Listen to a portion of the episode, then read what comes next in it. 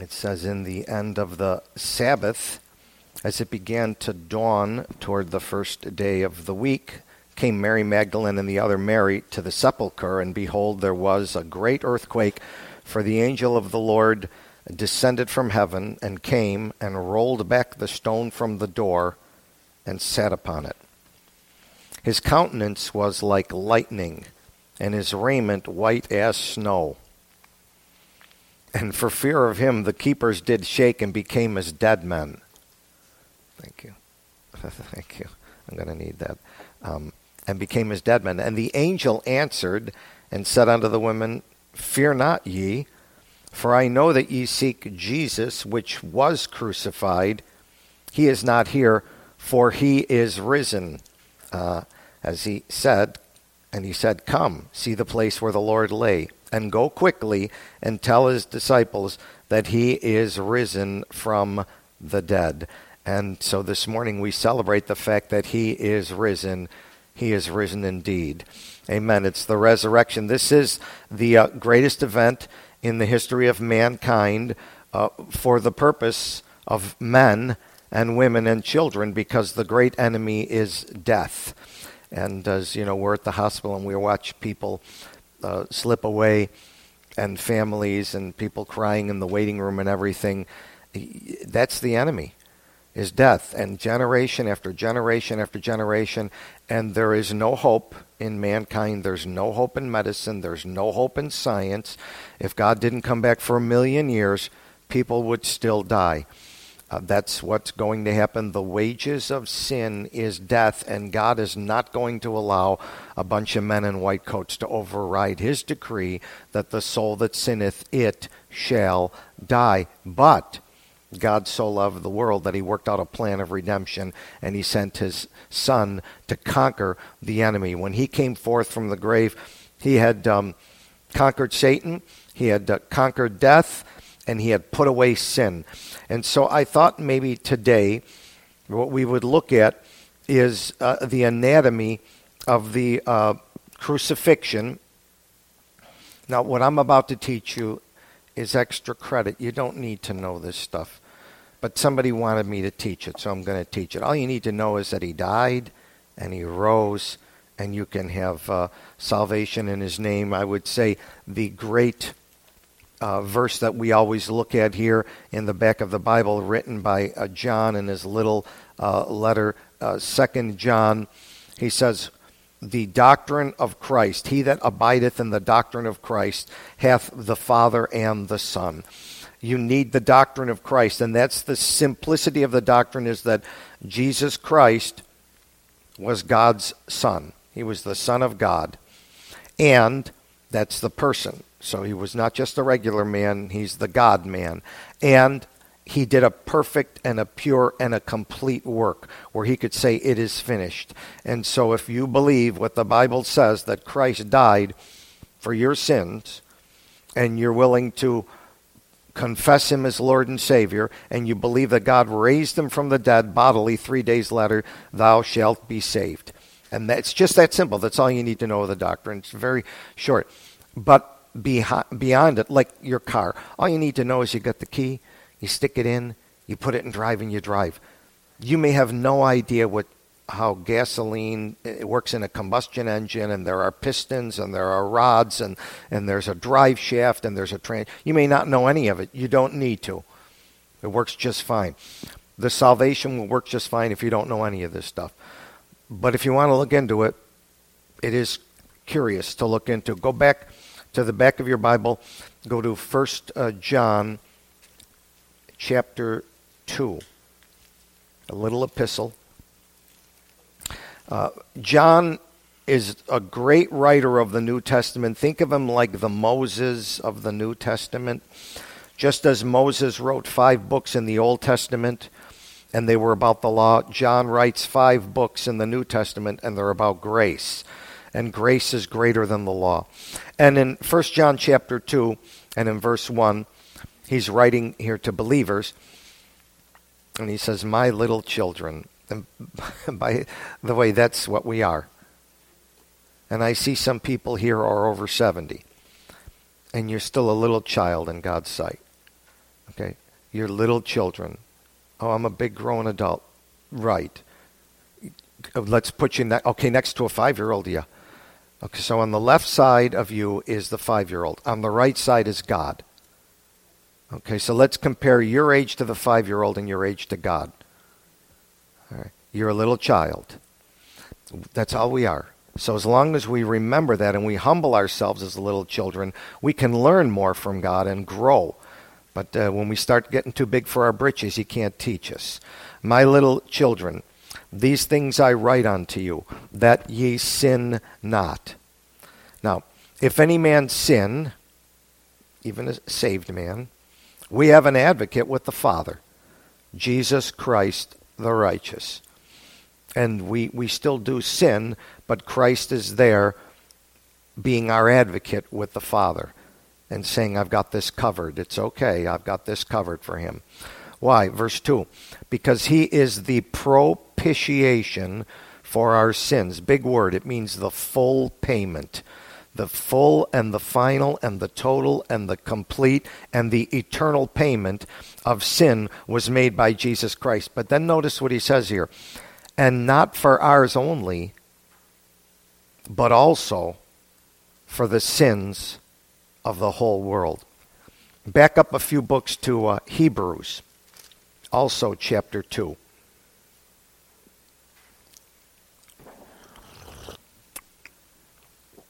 Hebrews chapter 2. And um, I, I love this chapter. There's there's so much in it. I, I want to get to verse nine, but just in verse one, therefore we ought to give the more earnest heed to the things which we have heard. And Paul is talking to the Jews about everything you've heard in the Word of God, and we ought to give great heed to it.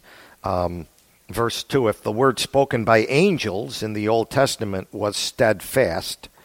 Verse 3 How shall we escape if we neglect so great salvation, which at the first began to be spoken by the Lord. And the Lord came, the Old Testament, you know, the angels and the law and all that stuff. And along comes Jesus in the New Testament, a step higher, bringing something greater than the Old Testament. The Old Testament couldn't forgive sin, couldn't remove sin.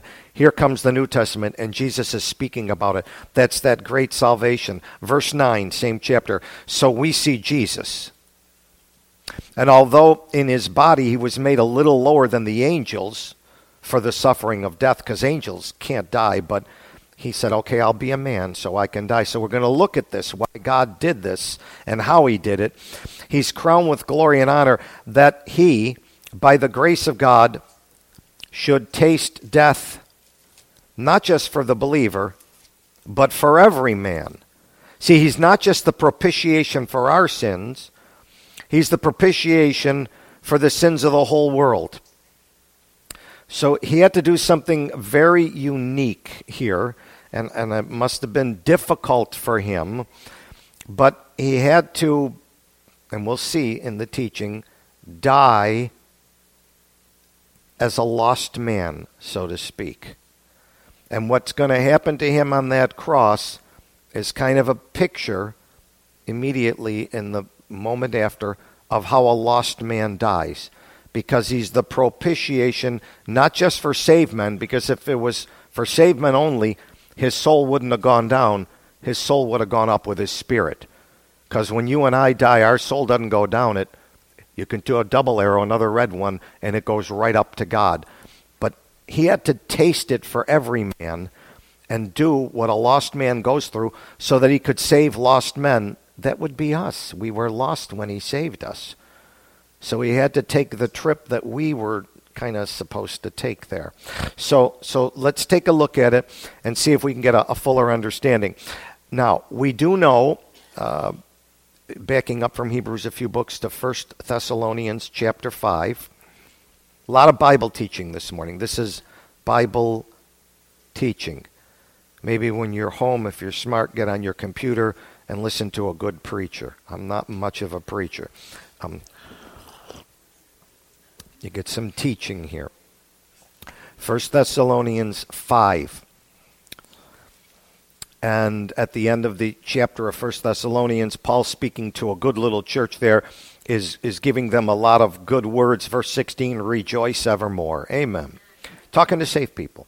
Uh, uh, pray without ceasing. Amen. In everything, give thanks.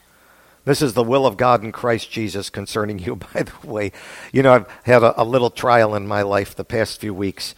And yesterday I'm walking around after coming back from the hospital with my wife trying to sort things out. And the Lord was trying to teach me how to give thanks in the midst of this trial. And, and he had to adjust my thinking and my time frame of thinking. The problem with me, there's a lot of problems with me, but one of the problems with me is uh, as a anesthesiologist, as a shepherd, you've got to anticipate and see down the road. I, I, I can't just walk with my nose in front of me a few feet. I got to see a mile down the road. It's the way I've always had to see things.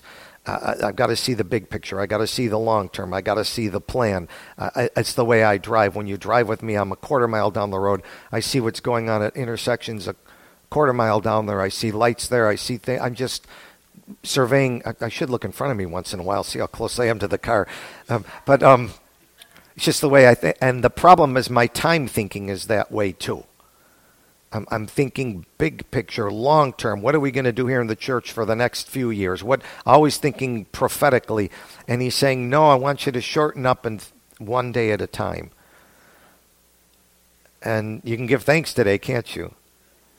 Right? She's here, isn't she? There you go. And so, so he's got to adjust my time frame of thinking. So, in everything, give thanks. And even in this, you can give thanks. Why? This is the will of God in Christ Jesus concerning you. Now, as he goes through here and talks about a lot of things, uh, quench not the spirit. If the spirit wants to, the spirit of God wants to teach you something, don't quench it. If the spirit of God wants you to do something, don't put it out, do it. Um, despise not prophesyings. which sadly almost all Christians do despise prophesyings. They don't like the Word of God. I know they like counterfeits of the Word of God, but don't bring them the true Word of God, a King James Bible. They despise that. I can't stand that book with the thieves and the thousands. Get it out of here. But that's where prophesyings come from, is that book. I'm sorry I take so long to teach, but you don't mind these little bunny trails. This morning I was listening to a teacher with, you know, a modern version, so it's not his fault. I was trained that way, and he was uh, talking about a great author from the 1800s, uh, J.C. Ryle, and he reads his book, and it was great, and we need this book, and we all need that book. And what he's saying is, although he's not aware of it, what he's saying is, and J.C. Ryle is great because J.C. Ryle lived before there was a modern version. He doesn't understand this. And J.C. Ryle, he read the Word of God, and he was able to write on the Word of God. And he's getting things out of the Word of God I'm not getting out of my perversion, so I got to read his stuff from 1800s because I'm not getting anything today. Now, if he would stop despising God's Word, he could get something today. But sadly, the, what are you going to do? Uh, uh, verse 21 prove all things, hold fast that which is good. Okay, try your modern Bibles out. Try them against God's. Hold the good one, get rid of the bad ones. It won't take long to figure that out. About one week of reading the Psalms in the King James Bible, and you'll throw anything else out that you had. Anyways, uh, keep going. Abstain from all appearance of evil. The all appearances of evil is found in the second table of that uh, law. Uh, if you kill someone, that, that looks evil. If you commit adultery, that looks evil. If you steal, that looks evil. If you bear false witness, that looks evil. If you're coveting all the time, that looks evil. Abstain from that. Don't do that. And then, verse 23 And the very God of peace sanctify you wholly. I pray your whole spirit and soul and body be preserved unto the coming of our Lord Jesus Christ. And what he's teaching you is some anatomy, spiritual anatomy. You have a body, you have a soul, and you have a spirit. You have three parts. And again, let me let me try and make it uh, simple. The way it works like this is the life of the body is the soul. A soul can only exist in one of three places. It's either inside of a human body or it's with God after it dies or, like Jesus said, it's in hell. There is no other place. There's only one of three places. There's no purgatory, there's no limbo. It's only it's either in a body or it's in heaven if it's departed or it's in hell. No other options. That's why Christ did this work so that yours could go with God and not go down. Okay? There's only once that soul left that body, then then there had to be a movement of the spirit and this and, and we're going to take a look at where the soul and the spirit went and how he tasted death for lost men and he went down to hell for a while. So so one of the things you have to understand is he had to do a full and a complete work. And God does things in threes. I mean, it's pretty obvious. All of nature speaks of the trifold work of God, you know, the dimensions, length, width, and height. The atoms are proton, neutron, and electron. Time is past, present, and future. Uh, um, matter is either solid, liquid, or gas. I mean, God, the, the trifold fingerprints are all over the place. Uh, you want a family, you need a, a man, a woman, and a child. Uh, you, you got a question, it's either yes, no, or maybe. Uh, the, just the, the threefold is all over. Three primary colors: red, blue, and green. If you want to make a TV, you need those three primary colors. And so he's going to have to work in all three parts here: body, soul, and spirit. Now, the first part he's going to do the work in is uh, the work in the body. And go to Matthew chapter 27. This is a great work that he and his father and the Holy Ghost came up with before we ever showed up. He had to figure a way to get through this mess so he could taste death for every man and he could be the propitiation and the full payment for all the sins of the world. Matthew chapter 27. And we know this is the chapter of the crucifixion. Uh, all four Gospels again, there are a lot of things recorded in the Gospels. Sometimes there's a miracle in one that's not in another one. Sometimes it's in two Gospels. Sometimes it's in three. Only one miracle is in all four Gospels the feeding of the 5,000, because Christ wants to feed you the Word of God. But the other thing that's in all four Gospels is the crucifixion and that final week. And God focuses a lot on it. And the 27th chapter is the crucifixion chapter here where they uh, sent him. Uh, let me see. Verse 31 they led him away to crucify him. And and then he goes through this, and and finally uh, he's in words are read about the ninth hour. He cries with a loud voice. He says, "Eli, Eli, that's God, God, lema sabachthani, why hast thou forsaken me? And he's quoting the 22nd Psalm. And then finally, when it is time in verse 50, Jesus, when he cried again with a loud voice, he yielded up the ghost. And verse 57 When the even was come, there came a rich man of Arimathea named Joseph, who himself was Jesus' disciple. And he went to Pilate and he begged the body of Jesus. And then uh, Pilate commanded the body to be delivered. And when Joseph had taken the body, he wrapped it in a clean linen cloth and he laid it in his own uh, tomb, which he had hewn out in a rock. And he rolled a great stone to the door of the sepulchre and uh, departed.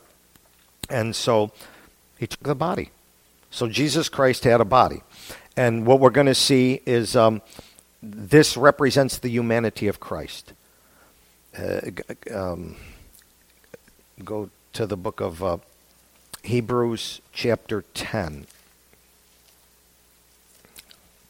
Again, I want the scriptures to teach more than me, so we'll, we'll turn through a lot of scriptures here so we can learn some things along the way.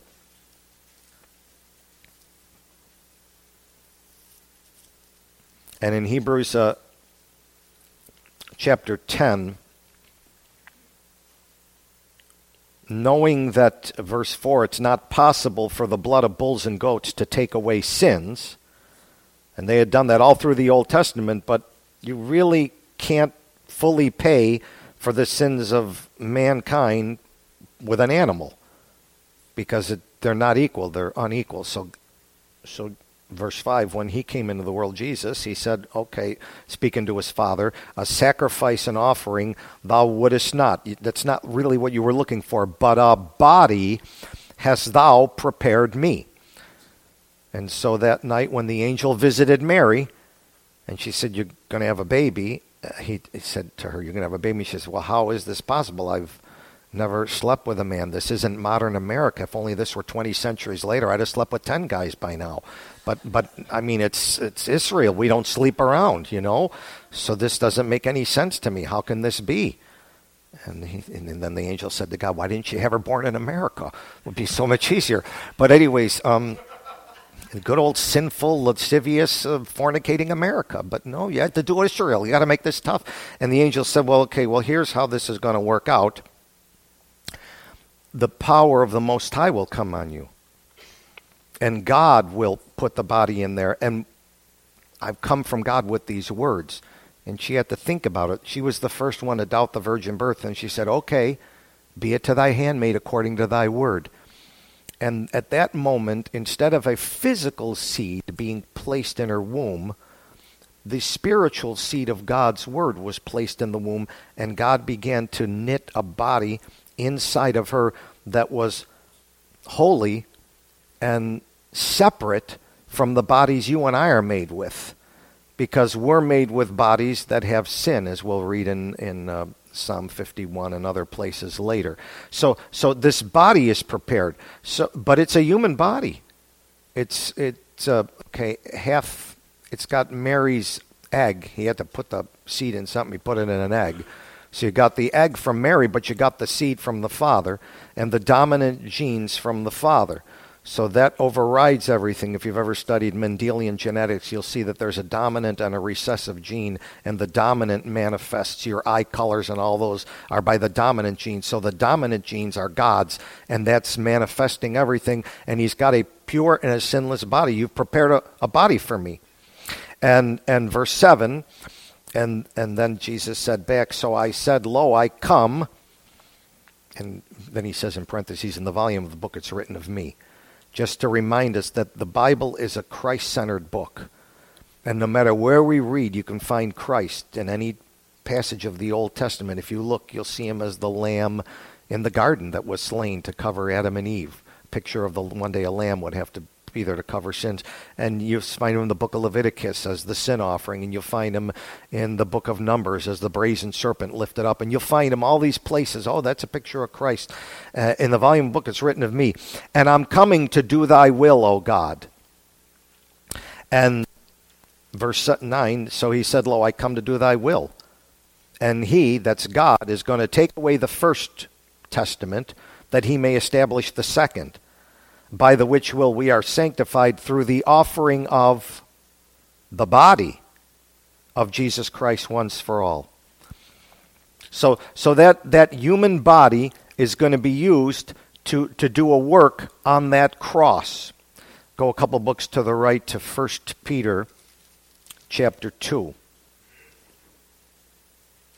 So there was a purpose for that body. Now, it, was a multi purpose body. It would be like uh, uh, an athlete that can compete. What do they do when they can compete in a bunch of events? They're called triathletes or decathlon. I don't know what it is. Decathlon. So, yeah, the body was multi purposed. He used it for preaching, he used it for praying, he used it for teaching, he used it for doing miracles. But the real purpose of that body was that one day it had to be broken and die to pay for sin. That was the and that was the biggest of all. Uh, that if we had been with him before the cross for three and a half years, all those things he would have done couldn't have taken away our sin. If he finally, you know, the day before the cross said, "See you guys," and and beam me up, Scotty, and got out of here, those people that had all their limbs healed and gotten out of wheelchairs and up, they still would have died in their sins. The greatest work was what he's going to do right here. And so this is the big thing to pay for the sin of the world. First Peter chapter 2 verse 22 Christ did no sin neither was any guile found in his mouth. So this is going to be a perfect sacrifice. An unblemished lamb is going to be up there, not one with one spot or one wrinkle. And uh, verse 23 And when he was reviled, he reviled not again. When, when he suffered, he threatened not, but he committed himself to him that judgeth righteously. That's his Father. And here it is, verse 24 who his own self bare our sins in his own body on the tree. And the body's going to be used to be like the sin bearer. And, and it's taking the sin upon him that we, who are dead to sins, now should live to righteousness, by whose stripes, what he did on that cross, has healed us. And again, I know our, our little carnal mind, hey, I want to be healed. I don't want arthritis anymore. Yeah, that's, that's penny ante healing compared to the eternal healing of your soul from sin. Okay? You know, just like I want to be baptized in water. That's that's cheap baptism compared to having your mind and your spirit and your heart baptized in truth.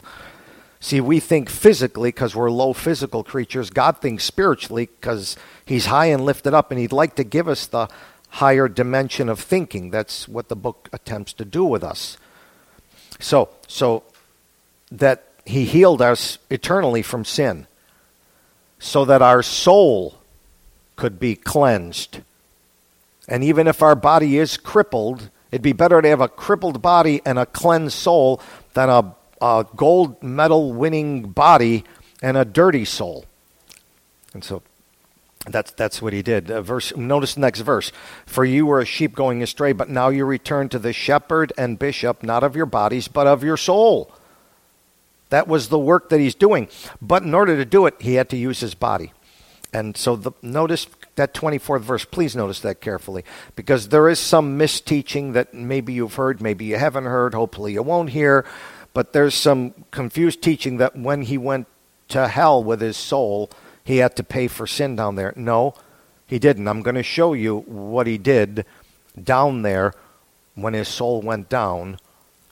You'll see it went down for three days, and we'll have, I can't do this in an hour. Can I take the second hour to finish this? sir? okay, all right.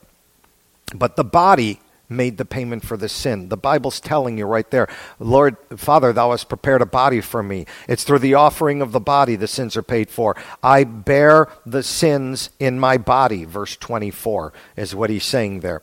So you understand that. Um, what he was doing now is just to teach a little theology. I don't want to get too deep with it but he's being our substitute on that cross. Remember, he's tasting death for every man. He's tasting it for you.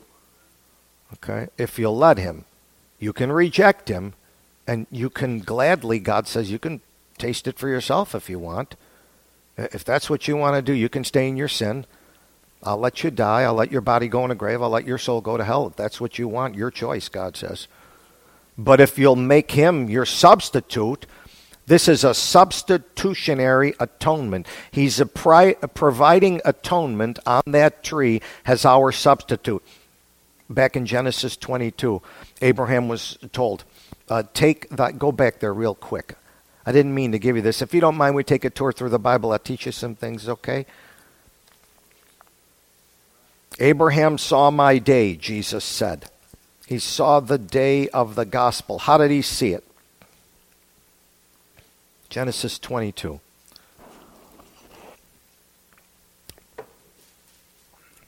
When God told Abraham in verse 2, Take thy son, thine only son. And this is a picture of a father and a son whom thou lovest. By the way, that's the first time love ever appears in the Bible. And it's not the love of a mother for a child, it's not the love of a husband and a wife, it's the love of a father and a son. This is a picture being painted here of God the Father and his love for his only begotten son, Jesus. And Isaac is playing the role of Jesus, and Abraham is playing the role of God the Father. Get thee to the land of Moriah and offer him there for a burnt offering upon one of the mountains I will tell thee of. It turns out that the land of Moriah, Moriah is the area of Jerusalem. And in Jerusalem, there's Mount Moriah. There's a hill nearby called Mount Calvary. And there's another hill nearby called Mount Zion. And he says, I'll tell you which mountain. And you can bet it was at Mount Calvary where he sent him. And, and so Abraham uh, rose up early in the morning. He saddled an ass. He took two of his young men. Isaac, his son, came. They clave wood for the burnt offering. They rose up and they went to the place which God had told him. And on the third day, so think about this. So let's pretend you're at home one night and you get a phone call from God. And he says, Here's what I want you to do I want you to kill your daughter or son. I'm asking you to sacrifice your daughter or your son. And from that moment forward, you're like looking at someone who's alive and going, They're dead. God just told me we're going to kill this one. And so, though I'm, I'm kind of with them, I'm already feeling the separation and loss. And for three days, Abraham was walking with what was like a dead man to him. And on the third day, finally, they got to the place in verse 4, and God sent him up there.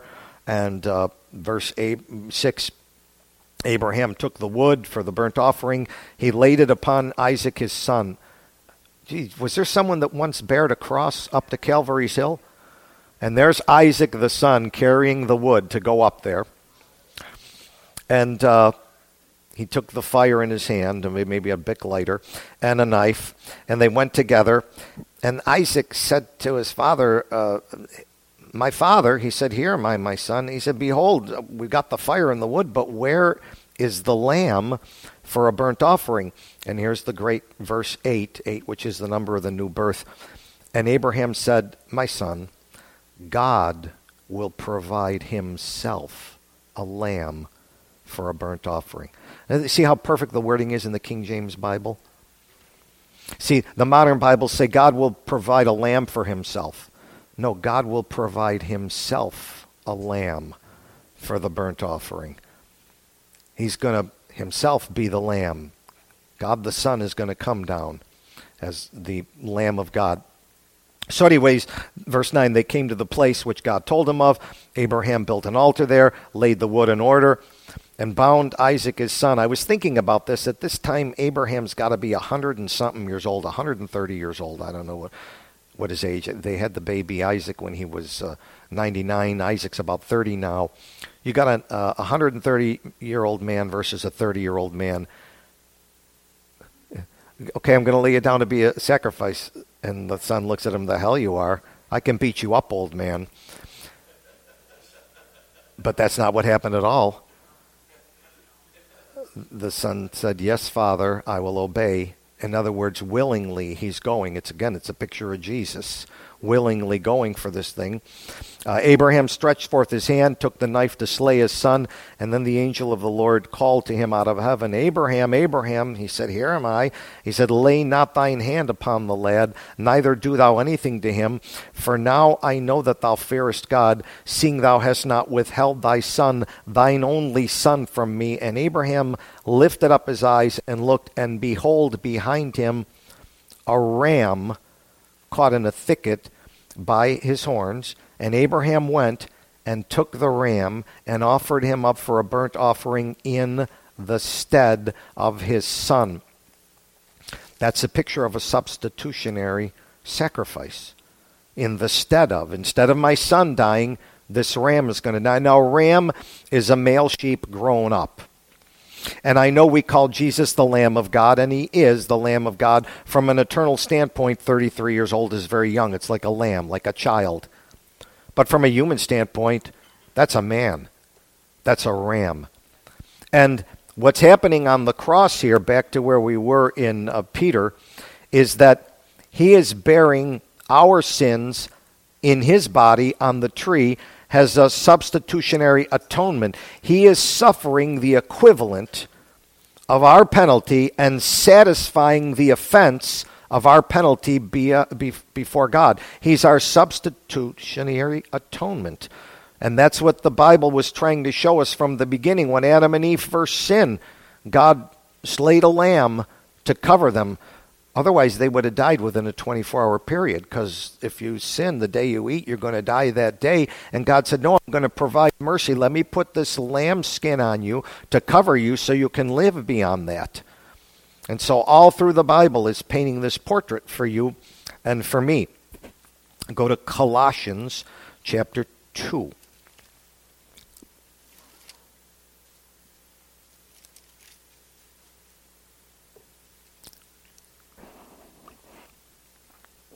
Colossians is a, a great book. It's a companion book to Ephesians.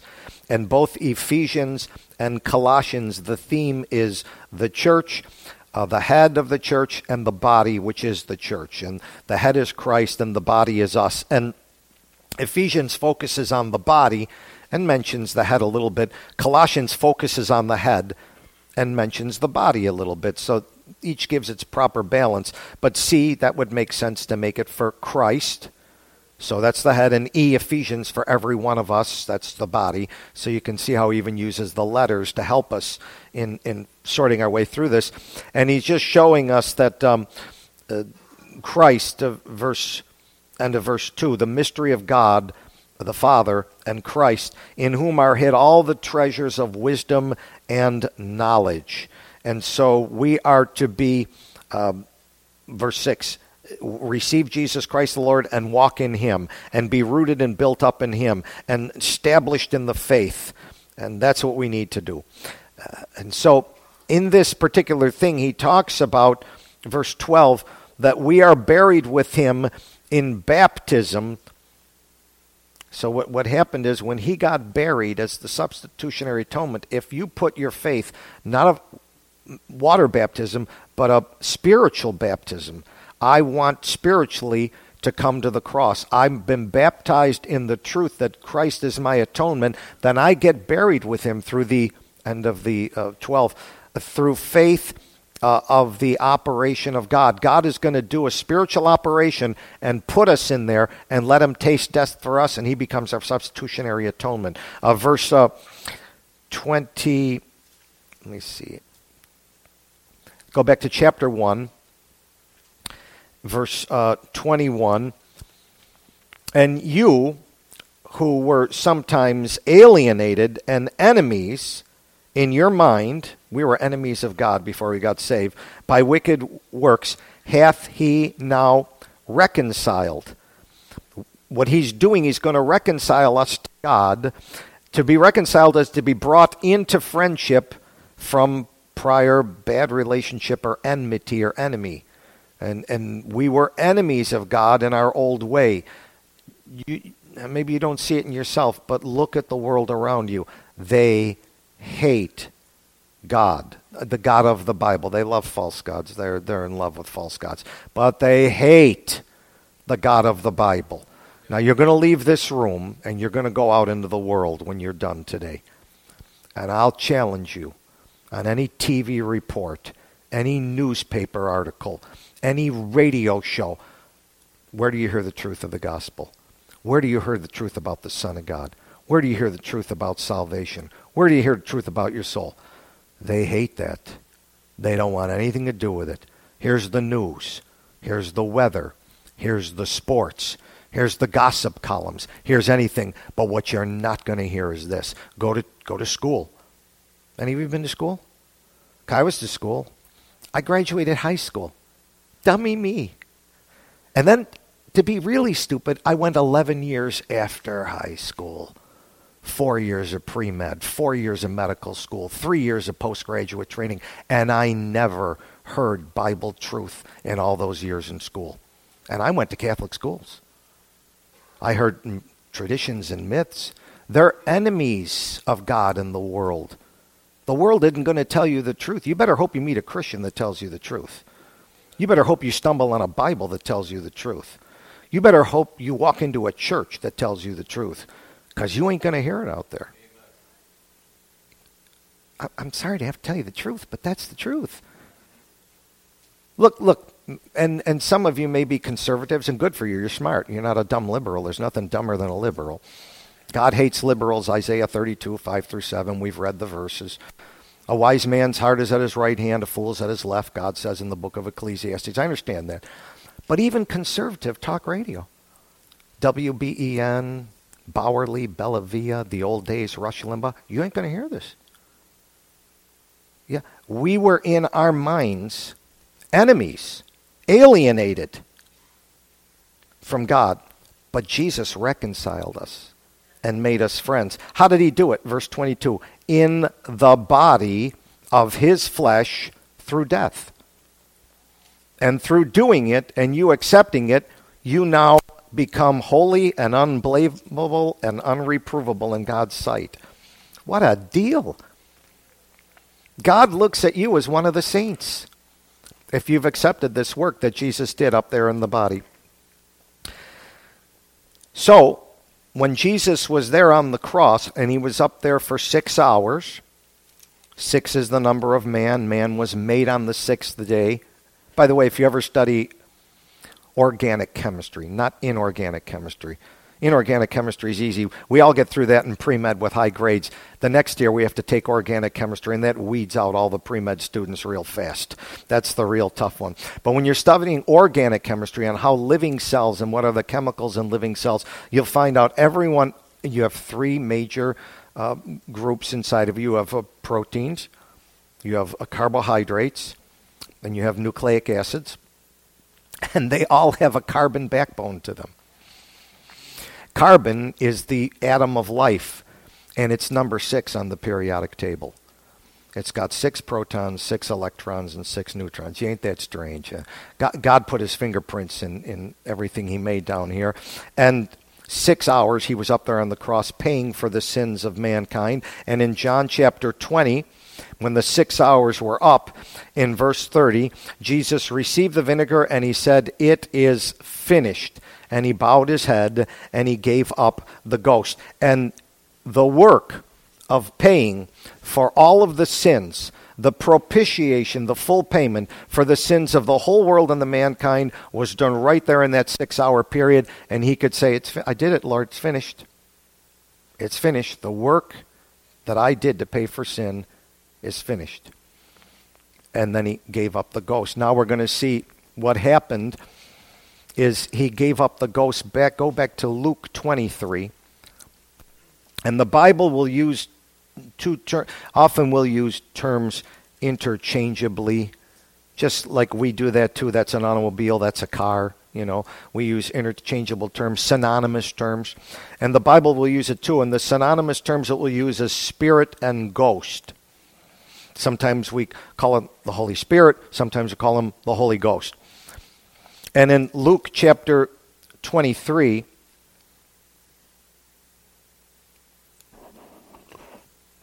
verse 44, when it was about the sixth hour, now they're telling time like a Jew, that would be 12 o'clock noon, because the Jew reckons time from uh, 6 in the morning. There was a darkness over uh, all the earth until the ninth hour. So the first three hours he was on the cross, it was light. The last three hours he was on the cross, it was dark. Uh, the first three hours, while it was light out, people walked by and spit at him and laughed and shook their head. And he, he took, if you will, the wrath of man. And then the final three hours, God had to pour the wrath of God on him to pay for sin because God is angry with sin. And God has wrath for sin. Um, how, how did somebody put this the other day? Okay, God is holy. God gave you a holy Bible. The holiness of God exposes sin. Without the holiness in this book, you'll never know what sin is. I mean, I, as a doofus, lived for 39 years, think I was okay guy, I'm a good guy, I'm all right, I'm okay, I'm good. The hell I was. I, I was a sinner, but I wasn't aware of it. I wasn't aware that me wanting a new motorcycle rather than my old one was actually sin. That's called covetousness. Okay? Me wanting a bigger house, that's sin. Okay. I mean, how could anybody in America want anything more than they have? I just, this flips my mind when you start thinking about Have you people visited other countries? Have you gone to a third world nation and see how they live? Do, do you realize, and, and I, I, hate to have to tell these truths to you, but you need to hear them every so often. I think the one percenters should pay their fair share. Do you realize to be in the top 1% of all earners in this world, all you need to make is $33,000 a year? That's it. If you make more than 33,000 a year, you're in the top 1%. How dare you ask for anything else? Go to go outside Mexico City and see people living in boxes and living out in fields and having nothing. I mean, take a look. I mean, we're just um, an amazing place. I didn't know I was a sinner. This covetous, rotten, stinking doctor that wanted a Lincoln Continental and wasn't happy with his Chevy Chevette. What a jerk I was. The holiness of God exposed my sin. Okay. The wrath of God opposes sin. The holiness exposes, the wrath opposes. Thankfully, the grace of God disposes of sin. And this is God working His grace here to dispose of the sin. But God is angry with sin. And for the last three hours, uh, Jesus had to bear the wrath of God so you wouldn't have to. And he was able to do in three hours what you and I would have to do for a long time in hell. And so thank goodness that he was uh, that he took this upon us. And and what he says then is um, verse 46. When it's all done, Jesus cried with a loud voice, and he said, "Father, into thy hands I commend my spirit."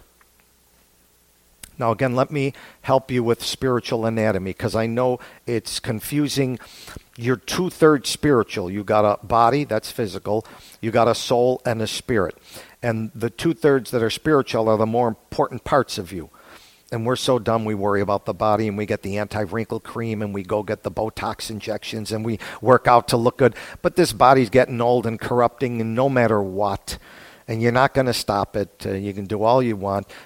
God's plan is to replace it with a permanent body that doesn't get old. But in the meantime, he's more focused on your soul and your spirit. And what he did was when you have a body, a God uh, to give you life to the body puts a soul. And the life force of your body is your soul. And when your soul finally leaves the body, the body dies. So, so when I used to run the codes in the intensive care unit, in the operating room, in the emergency room, wherever I end up running a code, sometime on the floor, and I ran a lot of codes. Uh, it just kind of fell to us because I was an intensivist. I was an anesthesiologist. So let him do it because we're good at putting in IVs and we're good at putting in endotracheal tubes and setting ventilators. And so we ran a lot of codes. And, and you're running this code and you're watching the monitor and the person's alive and then all of a sudden they're gone and you know what the heck happened? Okay, call it at 1:44 p.m. It's over. And but they were what happened? Now, I didn't know in medical school, but now I understand, like it says in the book of Genesis, God removed the soul from the body. Once the soul removed, that's it. I mean, I know the crazy ideas of Frankenstein in the 1800s. Uh, you know where that thought came from? Uh, that was the first time they were doing experiment with muscle tissue, and they were uh, finally learning how to work with electricity. And one day they had a, an animal that was dead, kind of freshly dead, hadn't gone through rigor mortis yet or it wouldn't work. It was a freshly dead animal and it was touched with electricity and the muscles contracted.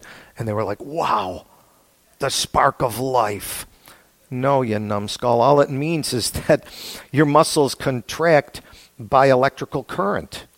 They're mini, tiny electrical currents. They're microvolts. They're mini electrical currents, but that's how you do the contraction.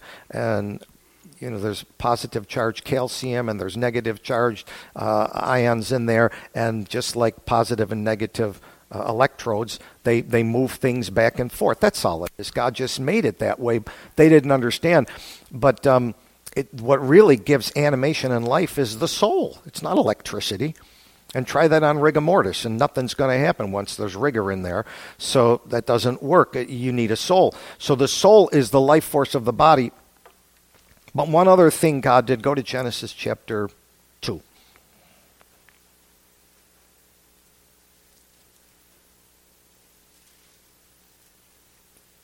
But God didn't make bodies or souls to live forever. Each of them needs a life force. The body needs the life force of a soul, which temporarily stays in there for 70, 80 years, whatever. But the soul needs a life force. So, verse 7 of Genesis 2 when the Lord God formed uh, man of the dust of the ground, and all he's telling us is that the our bodies are made up of the same elements you'll find in the dirt. There's calcium, there's phosphorus, there's magnesium, there's carbon, there's all the things that you'll find. That's just your body, okay? And he made, he formed that body. Then he breathed into his nostrils the breath of life. And what he's doing is God's breathing the breath of life, his spirit, in there. And then what happens? the man becomes a living soul. So to keep the soul alive, you need a spirit. So, so the soul's not meant to live forever. God puts a spirit in it. And we have a spirit with a little s inside of our soul that keeps it alive.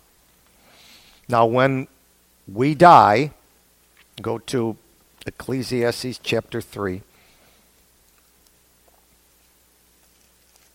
When people die, when human beings die. After the book of Psalms is Proverbs. After Proverbs is Ecclesiastes. Go to Ecclesiastes 3.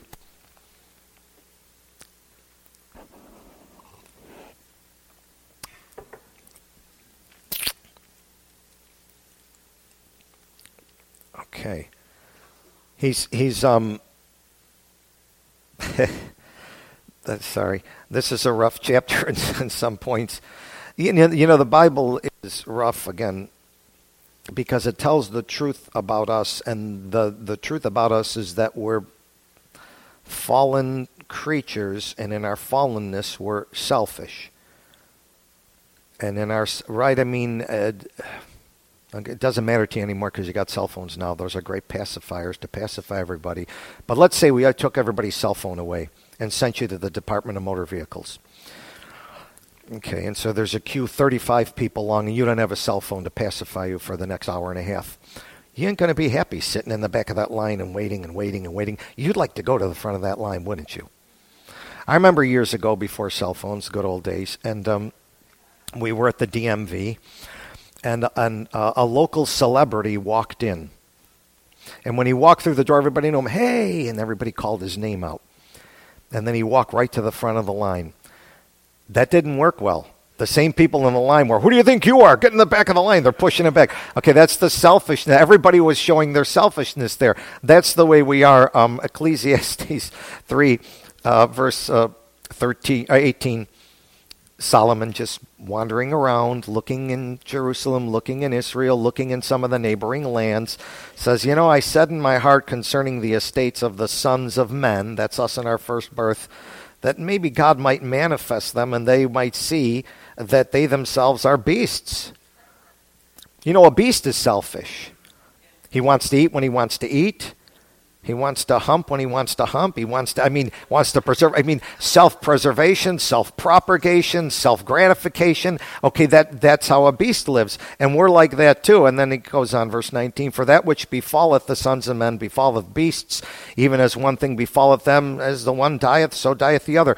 In other words, we're going to die. Our animals die, we die. This is a cursed earth where the great enemy is death, and Jesus is coming to conquer death. And by the way, he conquered it First for the soul, and when he comes back for the body. There will be no more death when he comes back.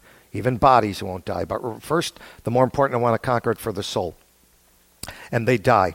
And basically, so that end of verse uh, 19, a man really has no preeminence above a beast when he behaves like one, because all is vanity. If he lives by vanity, he's no better than a beast. And then verse 20, the truth is we all go to one place. We're all of the dust. We all turn to dust. All the bodies of the animals and us are made from the earth. We're earthly creatures for now. Jesus is going to do a work so we can be a heavenly creature. He wants to take us from the first birth, our earthly birth, and take us to the new birth. And so he has to do this work. Um, verse 21, here it is. Who knoweth the spirit of man that goeth upward? And the spirit of a beast that goeth downward to the earth. And here's what happens when, when a person dies that doesn't know the Lord, or he, their body goes into a grave, a tomb, their spirit goes back to God. I remember uh, Rush Limbaugh used to say, talent on loan from God. What he meant to say was, my spirit's on loan from God. It's like a. Uh, it's like a battery. When when God was making you, he you know he let the body and he put the soul, and that's going to be the life force of the the body is the soul, and the life force of the soul. I'm going to put this battery in there, and it's got an expiration date on it. Okay, so so born 19, you know, 50, you're going to die in 2020. I've already put the expiration date on it. I've already numbered the days. By the way, I'll let you cut it off if you want. You want to put a gun to your head or take drugs or smoke or do something. I don't mind if you cut it shorter. You can't extend it one bit, but but you can cut it shorter. God says, uh, I respect your choices. If, if you're really that foolish, I respect them. I don't think they're wise, but I'll let you make the choice. It puts his battery in. And when it's all done, the battery's mine, bring it back to me. The body, well, that can go back to the earth. And the soul, again, if you're saved, your soul is going to go up.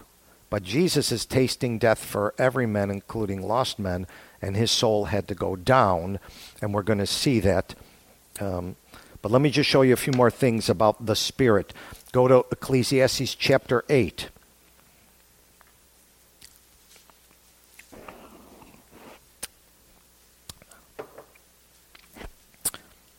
Now, we remember earlier that day, before Jesus went to the cross, Pilate marched him in front of all the people there and said, at one point, he said, Behold the man. And then later on, the more he talked to Jesus, he said, Art thou a king? He said, For this purpose have I come. And he went out and he said, Behold your king. And he called him a king. Now, Jesus is a king. And in Ecclesiastes chapter 8, verse 4 where the word of a king is, there is power. And uh, later on in that uh, chapter, it says in verse 8, There is no man that hath power over the Spirit to retain the Spirit. In other words, when your battery runs out and it's time for you to die, at the hospital yesterday, there was a, an older person in the room next to my wife's, and they're kind of sensing that it's their time and they're going to die and uh, the family is not happy with it. No, don't say it. Don't say it. No, no, but I'm ready to go. I'm ready to go. But but here's the point: when the Lord is ready to call that back, that spirit back, it can't say, no, no, I'd like to retain it. I'm going to hang on to that. I mean, when that day comes, you don't have the power to retain that spirit. Why? Um, neither hath he power in the day of death. You can't retain it in the day of death. There's no discharge in that war, meaning the war against sin and the day of your death, you can't get out of it. You can't get discharged from that. You can't be a conscientious objector. It's appointed unto men once to die, and after this, the judgment. Everyone uh, that's born is going to die and face judgment. The world is full of, uh, let's say, nursing homes, hospitals, and graveyards, and it ain't going to change. And I worked research at Roswell Park, and they're not going to fix a doggone thing. God's not going to let them. That, dis- that day is going to come. But the curious thing about Jesus, back where we were in Luke, if you remember, he said, Father, into thy hands I commend my spirit. In other words, I've done the work. Okay, I'm done, Lord. Okay, let me put it this way I'm not getting it. Okay. Not that Jesus was despondent, not that Jesus was depressed and wanted to commit suicide, but let's say he did, or more importantly, let's say anyone of anybody did wanted to commit suicide. There are people like that that want to commit suicide. It's sad. I know it's the devil whispering in their ear. Uh, there's no advantage to killing yourself. God is not the God of the dead. He wants to give you life. But if you did want to commit suicide, you'd have to do something. You'd have to put a rope around your neck or gun or poison. You just couldn't go, okay, I'm done. You don't have the power to do that with your spirit. That's what Jesus did.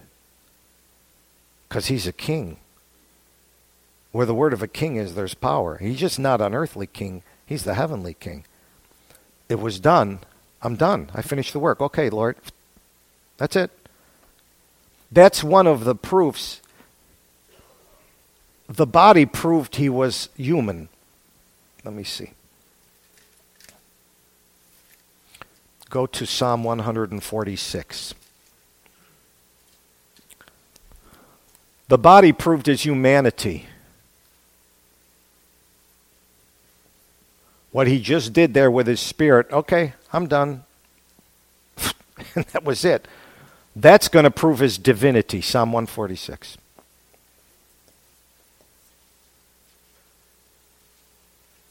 Jesus was truly uh, human and truly God, truly man and truly God. I don't want to say fully man and fully God because he had laid a lot of the attributes of his deity aside and he wasn't fully human in the sense he's not a sinner. But he was truly human and he's truly God. And Psalm 146. This is deep, but what the heck? We're just studying. You don't need to know this stuff. Just know Jesus is the Christ. Receive him as your Savior. Get saved. We're going to do all this study in the millennium and a lot deeper. This is just shallow stuff we're going through. Okay, Psalm 146. Good, good Psalm. Sorry, I'm going over. We're gonna we're gonna have to go over for a few more minutes, folks. We just got to finish this because I got so much more to teach. Uh, praise ye the Lord. Good advice. Praise the Lord, O my soul. Amen. While I live, I'll praise the Lord. Amen. Uh, I'll sing praises unto my God. Watch uh, this. Put not your trust in princes, nor in the Son of Man, in whom there is no help. Wait a minute. Jesus called himself the Son of Man. Yeah, if he was just the Son of Man, it wouldn't have been sufficient he had to also be the Son of God. So, verse 5 Happy is he that hath the God of Jacob for his help. Do you know who was on that cross? The God of Jacob. The God of Abraham, Isaac, and Jacob is the great I am, and I and my Father are one. And his ability to just say, okay, the work's done, my spirit's going up, that proves this is the God of Jacob and the divine nature. Now, the next teaching, if you don't mind, I'm going to show you what happened to the soul and the four things he did when he was down in the heart of the earth. Okay, we'll take a break. Whatever.